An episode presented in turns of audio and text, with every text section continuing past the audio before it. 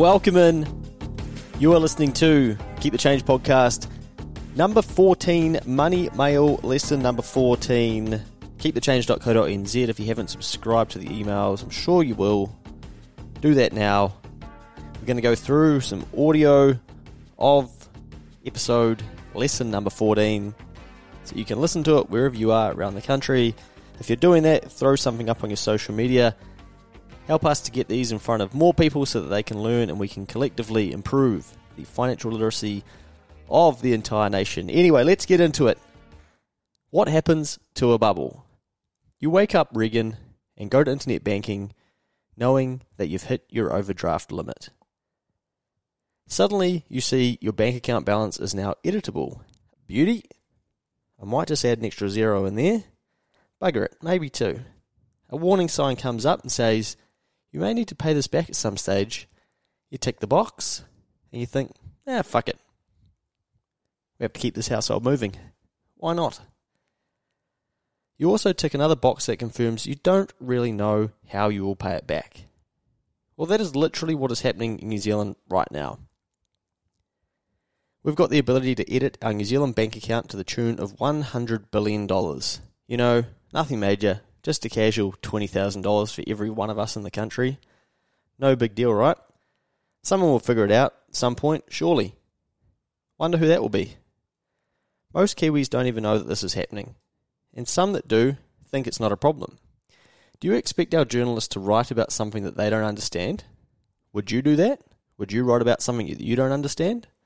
Hey, maybe this isn't a problem, and maybe I'm missing something. I actually hope that that is the case. But let's play it out.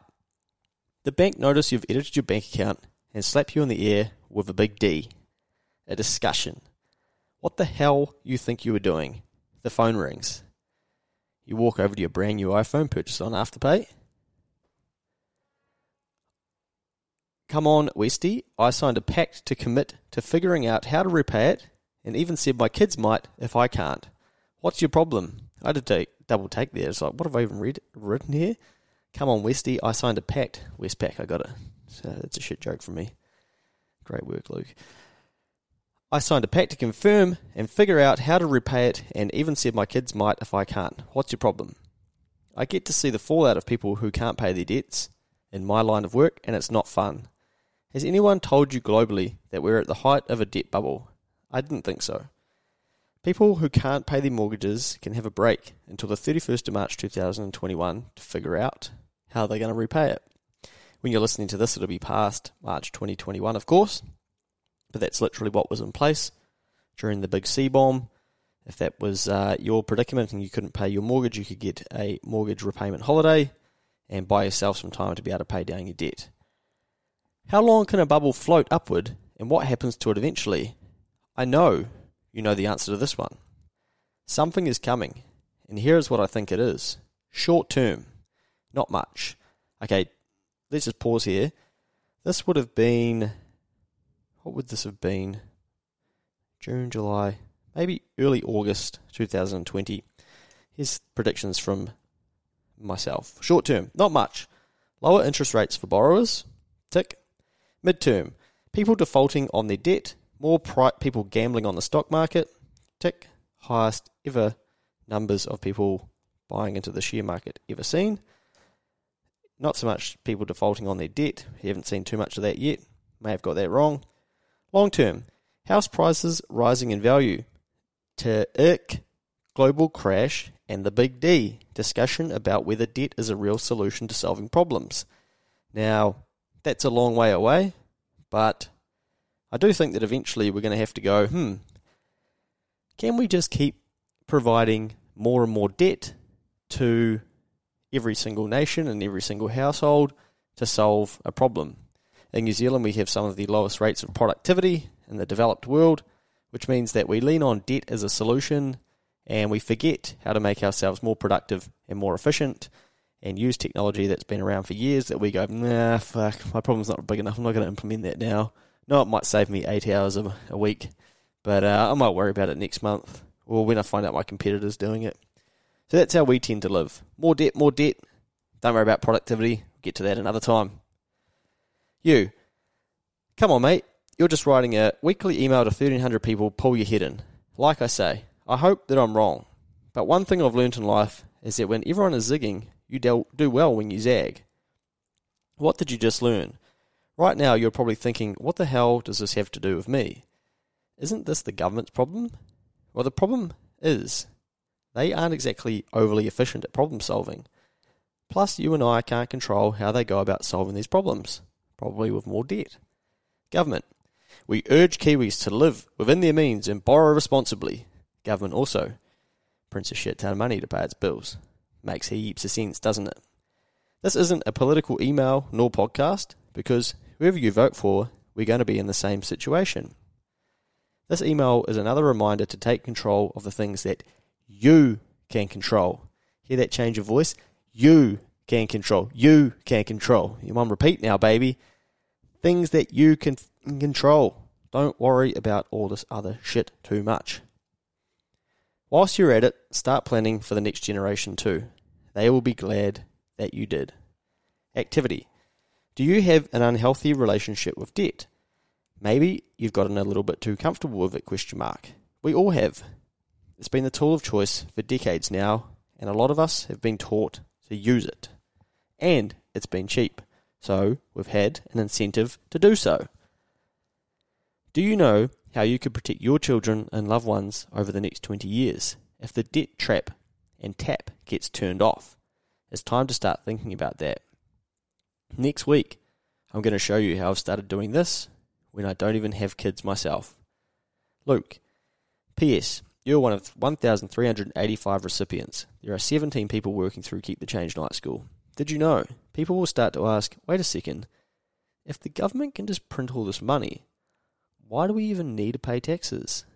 Uh oh, another big discussion coming up. Keep the Change Night School. Enroll now at keepthechange.co.nz forward slash night school. Please consider supporting us to spread the knowledge. You can join the paid Keep the Change community with access to all lessons in a community of other committed learners plus experts. There are about 50 lessons for you to work through if you do uh, choose to join us in that.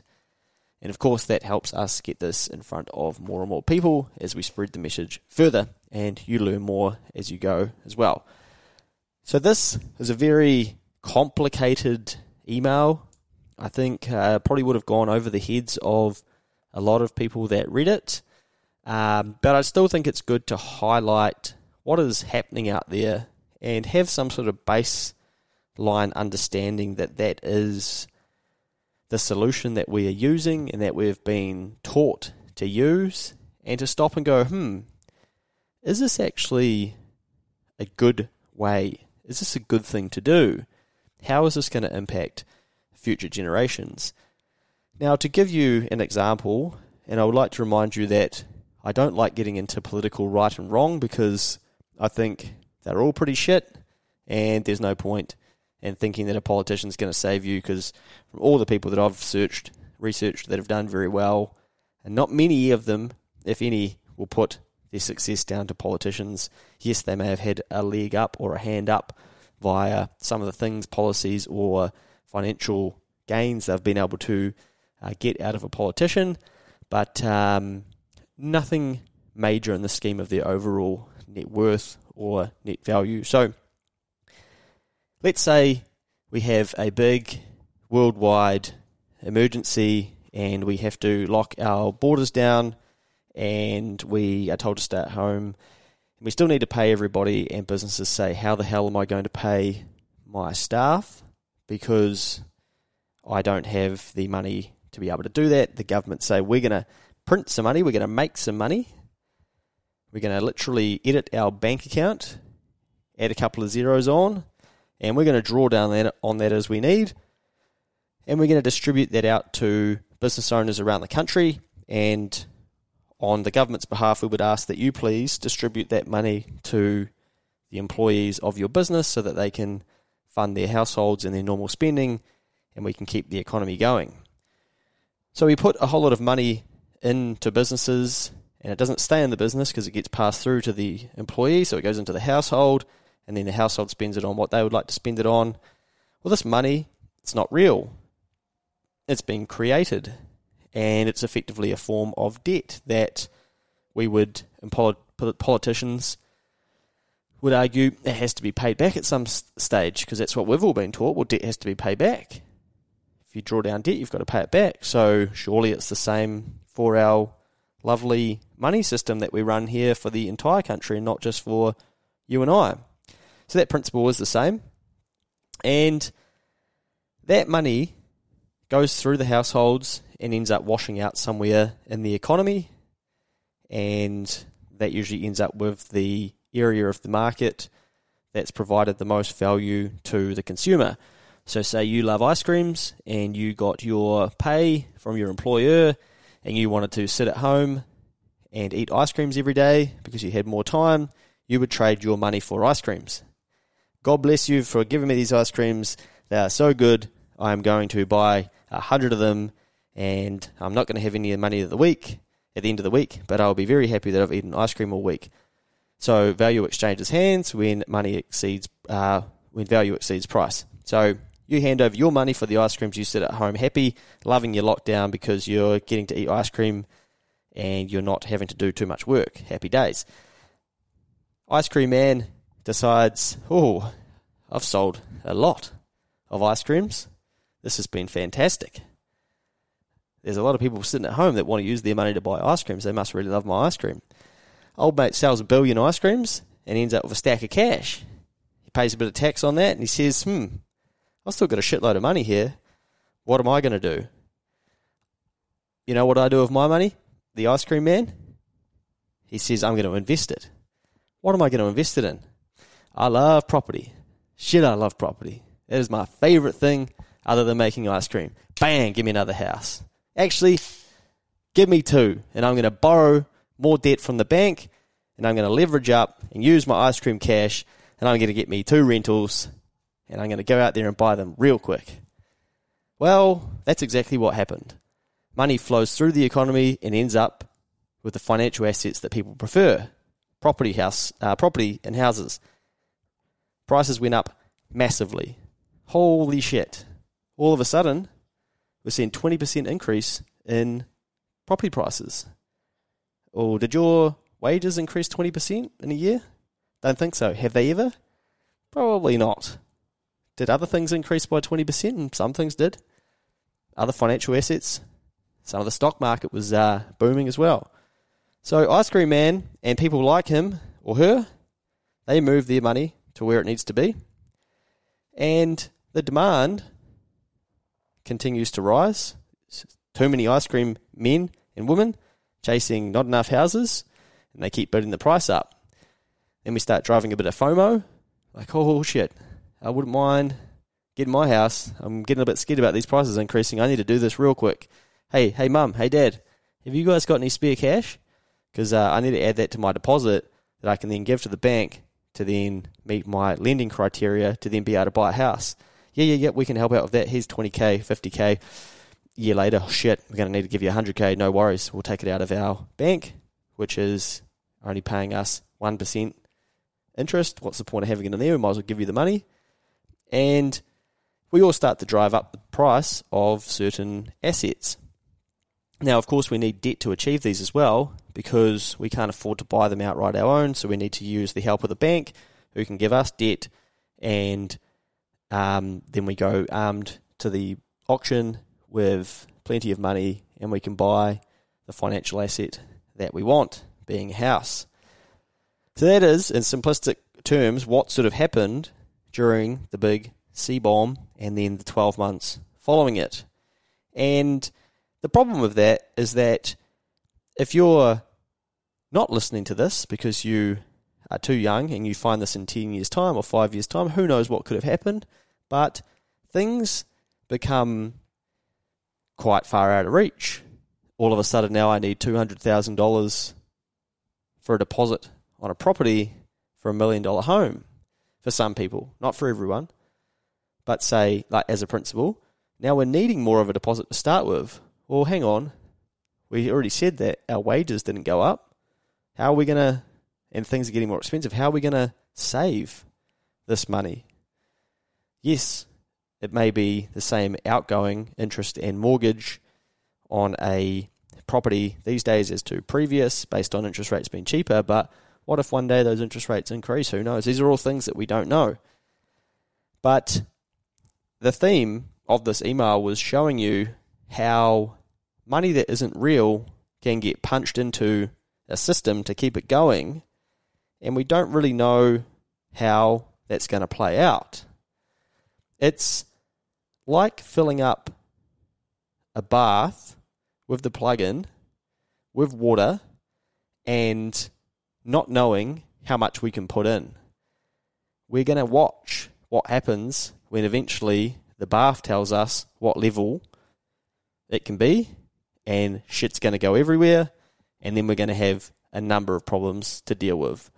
And that's what's sort of playing out at the moment with people worried about increasing house prices, inflation, wages not going up, us not being able to increase the wages of public sector staff, all these types of things, they become little issues from putting too much into the bath.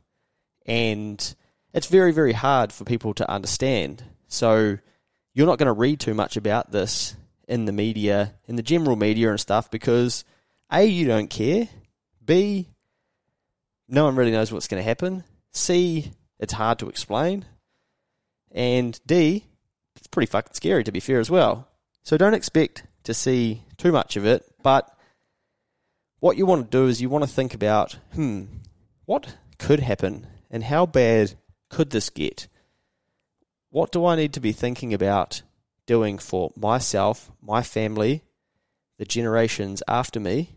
If if that's how you're driven, if that's what you think you may be here for, whether you're that person in your family tree that aspires to look after more than just yourself and wants to do more than just, um, you know, maybe the norm for people and you really want to change things up, then it's time to start studying shit, what could happen?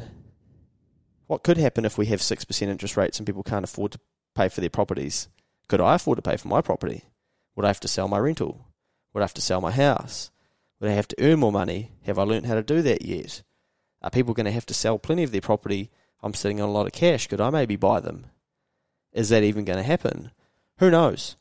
It is so hard to know what is going to happen, but we don't want to get lost there.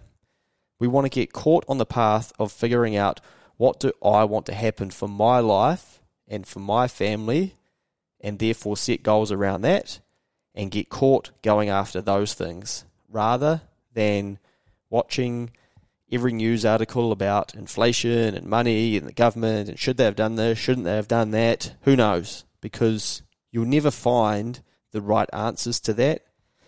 Because often with these things, we don't know the outcome until a decade down the track and look back and go, fuck, we probably shouldn't have paid that much in wage subsidies to people.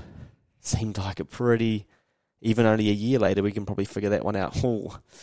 If that much money's then flowed over to the property market and everything's done pretty well and inflation's here, hmm, maybe we didn't need to give people 80% of their incomes. Maybe they were able to survive on less than that. Who knows, you know? But there's never going to be a right answer to those things. And so we might as well not waste our time trying to figure out what the right and wrong answers of those things are as well. And we want to think about what are the right and wrong answers to the things that we want for our life? Do we want to get to 65 and be dependent on a pension and a pension only to be our only form of income and security? I would hope that the answer to that is no for you, as it is for myself. And we're trying to learn more as we go and figure out, right, what do I want from this life? And what do I want to leave behind when I'm not here? So, a little bit of a deep dive into debt and the big debt bubble that we are in. And, and I can see it continuing to go on and on. But one thing that Phil and I, my business partner, are massive with our clients with is learning about productivity. And something that I do myself. I'm always chasing ways to be more productive because it's not what you get taught to do. So when everyone's zigging, have a think about how you can zag. And one way to do that is to look at your life and go, how can this be more efficient?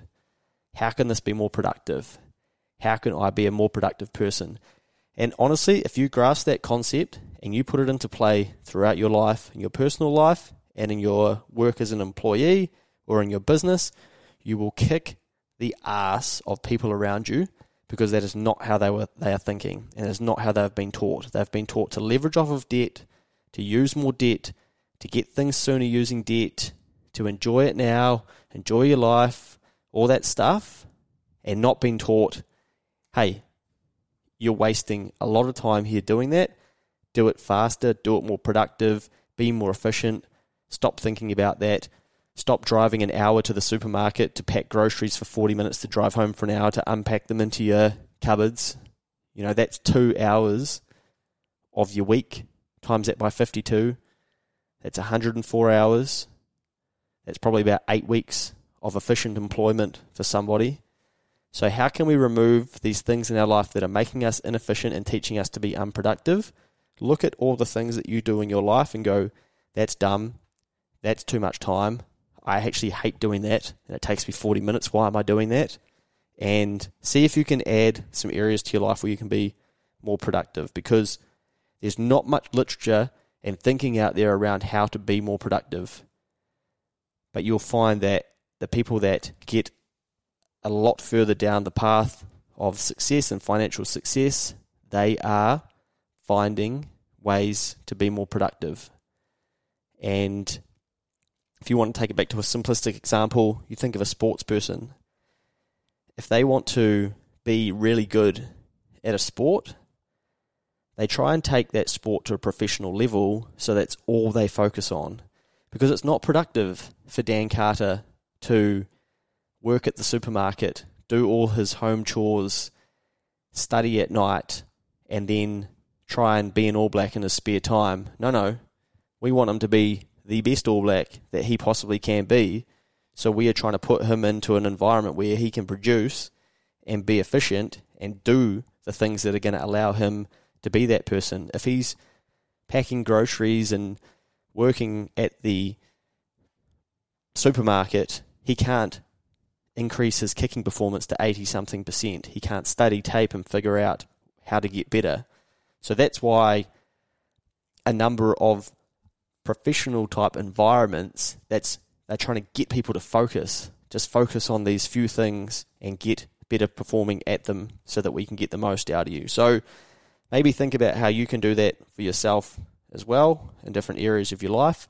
Even if you just look at one thing in your life and go, shit, that is unproductive and that is inefficient, I'm going to strip it out. I don't need to watch Netflix for eight hours of the week. That is one way I'm going to teach myself to be more efficient and use that time to look at investing, studying, learning, growing, building a plan, building yourself up, how to get a pay rise, learning, looking at yourself as a business, becoming more powerful, reaching out to people to tell them that you love them, um, helping a charity, volunteering, doing something that brings you fulfillment, all these types of things. Swap out something unproductive and inefficient. And I know your argument is going to be, oh, but that's how I relax. Good on you. If that's what you need to do, then you need to find something else. And maybe you need to look at that excuse for yourself and go, is that true? Do you need eight hours of Netflix to relax? Well, who taught you that? And how do you know that that's true? Have you not tried relaxing in a different way? How do you know for certain you need eight hours of Netflix to relax? Anyway, team, the debt bubble. She's a big one, and it gets me fired up because we're too far away from productivity, and it's something I'm very passionate about, as you can tell and why we've gone a little bit longer today. But there's a lot to be learnt from watching all these people live and swim in debt. And hey, we can all use it and it's cheap. But just be careful something's coming eventually. I don't know how long it's going to take. But even if it doesn't, learning to be more productive and operate from a more stable, productive environment is going to help you kick some ass. And that's going to be better for you for your business, for your life, for uh, your family, the next generation, all sorts. Right. Hope you've enjoyed today's episode a little bit deeper there. Some things in there that you probably, hopefully, uh, may have never even thought about before and will get you thinking because we need to start thinking differently to get different results. Otherwise, if we do the same as everybody else, well, we can expect to get the same as everybody else.